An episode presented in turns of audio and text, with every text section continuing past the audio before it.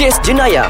Jurnal Kriminologi yang akan membuka mata anda Assalamualaikum, Jana Ali Fiji kembali bersama-sama dengan anda di Ais Kacang dalam kes jenayah dan pastinya seperti biasa, Jana bersama-sama dengan Dr. Rahim Kamaluddin akan terus merungkai, akan terus membawakan kepada anda kes-kes jenayah yang berlaku di Malaysia ini dan pada hari ini kami akan terus lagi berbincang, kami akan terus bercakap mengenai kes penculikan tetapi penculikan pada minggu ini kita khususkan kepada penculikan dan juga penjualan bayi ataupun kanak-kanak yang semakin membimbangkan sebagai seorang ibu bapa pastinya anda juga tidak mahu anak anda menjadi mangsa betul tak doktor Ya betul.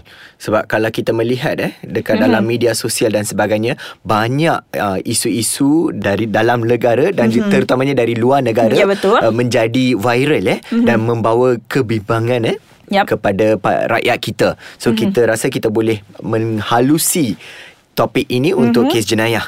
Dan doktor, apabila kita bercakap mengenai kes penculikan dan juga penjualan bayi ataupun kanak-kanak, kita mungkin juga bercakap mengenai kes jenayah yang merentasi sempadan. Maksudnya, kes penjualan ataupun penculikan itu bukan hanya berlaku di Malaysia tetapi mungkin anak itu diculik dan dijual di luar negara, di negara jiran sama ada untuk dijadikan mungkin ada orang yang uh, tak dapat anak, nak anak sebagai anak angkat dengan cara orang kata tak nak ikut saluran-saluran sebab leceh kononnya ataupun mungkin sengaja untuk dijadikan dijadikan hamba abdi untuk diseksa dan juga ada kes apabila kanak-kanak ataupun bayi tersebut diculik ataupun um, dijual untuk mendapatkan organ mereka kerana dikatakan organ kanak-kanak dan juga bayi adalah sangat-sangat bernilai sebab freshness, kesegaran organ-organ tersebut. Komen Doktor. Okey, itulah antara motif-motif mm-hmm. yang Cik Jana telah pun uh, mengutarakan mm-hmm. tadi.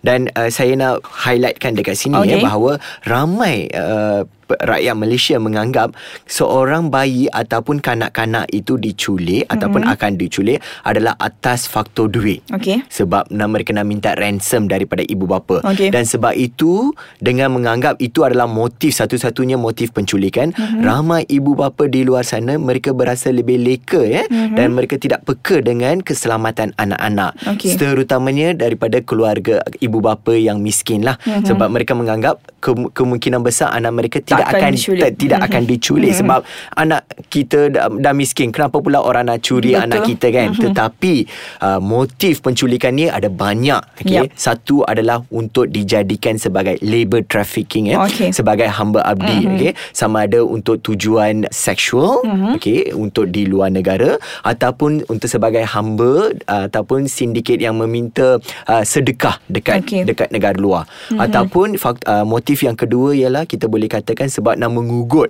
ibu bapa itu. Okey, okay, mengugut. Dan uh-huh. ketiganya adalah atas faktor duit. Okey, itu dia ada beberapa faktor dan juga sebab munasabah kenapa agaknya anak anda mungkin boleh menjadi mangsa culikan. Baru-baru ini saya ada terbaca dekat laman sosial uh, diviralkan uh, ada satu iklan. Iklan tu dalam um, tulisan Cina tapi telah pun ditranslatekan oleh rakan-rakan dalam sosial media yang uh, saya boleh ringkaskan iklan tersebut uh, menyatakan bahawa mereka mencari kanak-kanak ataupun bayi uh, organ mereka diperlukan. Uh, contohnya jantung mereka berapa, harga berapa ratus ribu. Uh, mereka sanggup beli uh, paru-paru, hati dan juga sebagainya. Organ-organ dalaman kanak-kanak dan juga bayi ini mempunyai nilai-nilai yang ter, uh, tertentu.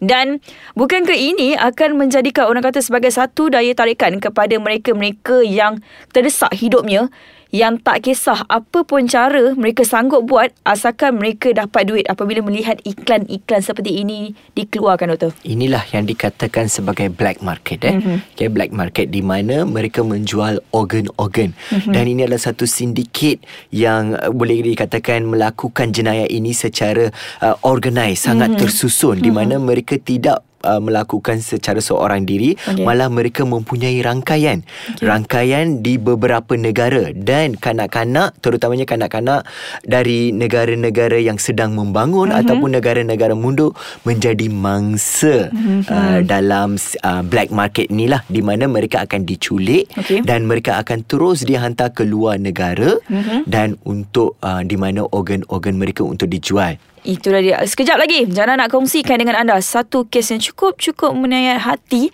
sampai Jana sendiri sebagai seorang ibu menitis air mata apabila melihat video tersebut. Video apa nak tahu lepas ni? Kami berehat seketika. Jangan ke mana-mana. Kes Jaya di Ais Kacang kembali terus bersama-sama dengan anda dan kami akan terus bercakap mengenai kes penculikan dan juga penjualan bayi mahupun kanak-kanak. Jadi sebelum kami bersambung lagi cerita panjang lebar, ah, kalau anda ada sebarang komen ataupun kes-kes jenayah yang anda nak kongsikan dengan kami, bolehlah di aa, orang kata dikongsikan aa, ah, dekat ruangan komen dekat bawah ni. Tadi Jana ada cakap, Jana nak kongsikan dengan anda mengenai satu video yang cukup-cukup menayah hati sebagai seorang ibu. Jana sendiri menitis air mata apabila melihat video tersebut. Video ini uh, di, uh, diviralkan di laman sosial Facebook. Video mengenai seorang ibu menemui anaknya yang hilang dalam satu kotak ais, kotak ais yang kotak putih tu. Yang lebih uh, menayat hati mayat anaknya dekat dalam tu. Dekat tepi anaknya diletakkan ketulan-ketulan ais. Ditabur, ada ketul eh? uh, ditabur dengan ketulan-ketulan ais. Dan ada beberapa bahagian badan uh, yang mungkin telah pun ditore diambil organ kanak-kanak tersebut. Mungkin dalam usia 2 ataupun 3 tahun. Ya Allah sedihnya. Rasanya runtuhnya hati tu. Sebab saya sebagai seorang ibu bila tengok saya tak dapat bayangkan bagaimana saya nak duduk kat tempat ibu tersebut apabila melihat anak saya sendiri menjadi mangsa penculikan dan organ-organ uh, dalaman anak saya dijual tu.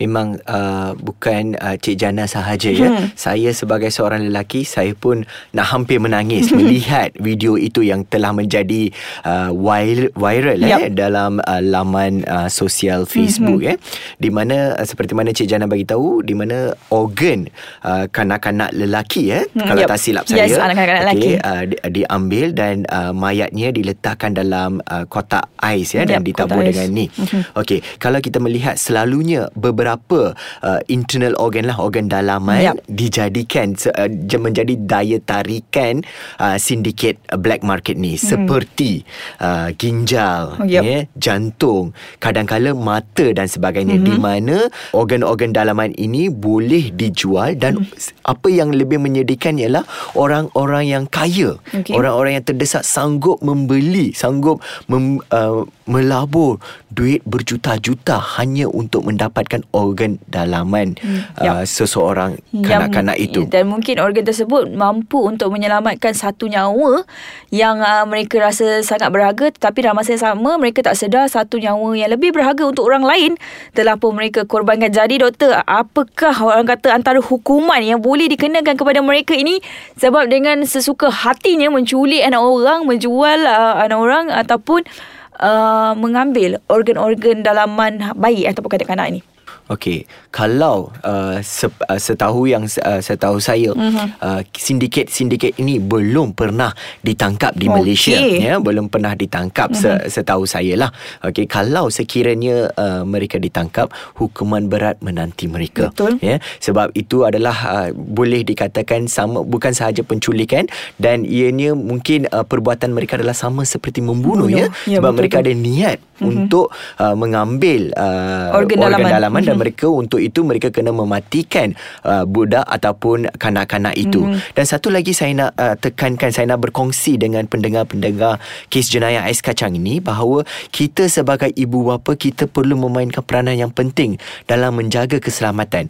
Ramai yang menganggap ya, ramai yang mm-hmm. menganggap bahawa anak perempuan sahaja perlu dijaga. Okay. Kalau anak lelaki boleh dibiarkan begitu sahaja. Mm-hmm. Tidak ada orang nak menculiknya. Tetapi sekarang pada waktu yang sangat terdesak ini, mm-hmm. okay, tak kira jantina. Tak kira hmm. jantina sama ada lelaki atau perempuan mereka mempunyai risiko yang hampir sama untuk menjadi mangsa untuk sindiket-sindiket untuk menjual organ kepada di luar negara. Apa komen doktor apabila ada ibu yang mengandung anak luar nikah sanggup untuk menjual bayi yang baru dilahirkan semata-mata mungkin untuk menutup malu ataupun untuk mendapatkan duit.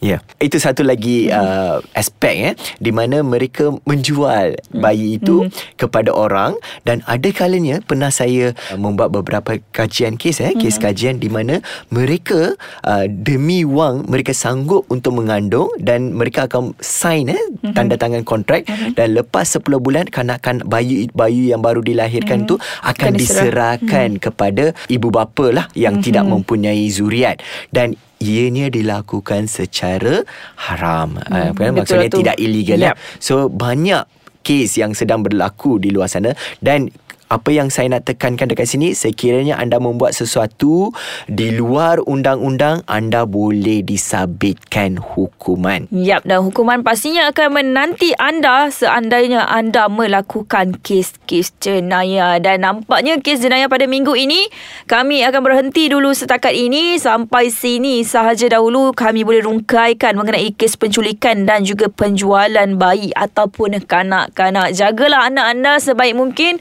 jangan biarkan mereka uh, terdedah kepada orang kata sebagai mangsa untuk diculik. Dan pastinya kes jenayah akan kembali lagi nanti dengan kes-kes yang lain pula. Sampai sini saja dahulu. Assalamualaikum. Bye-bye.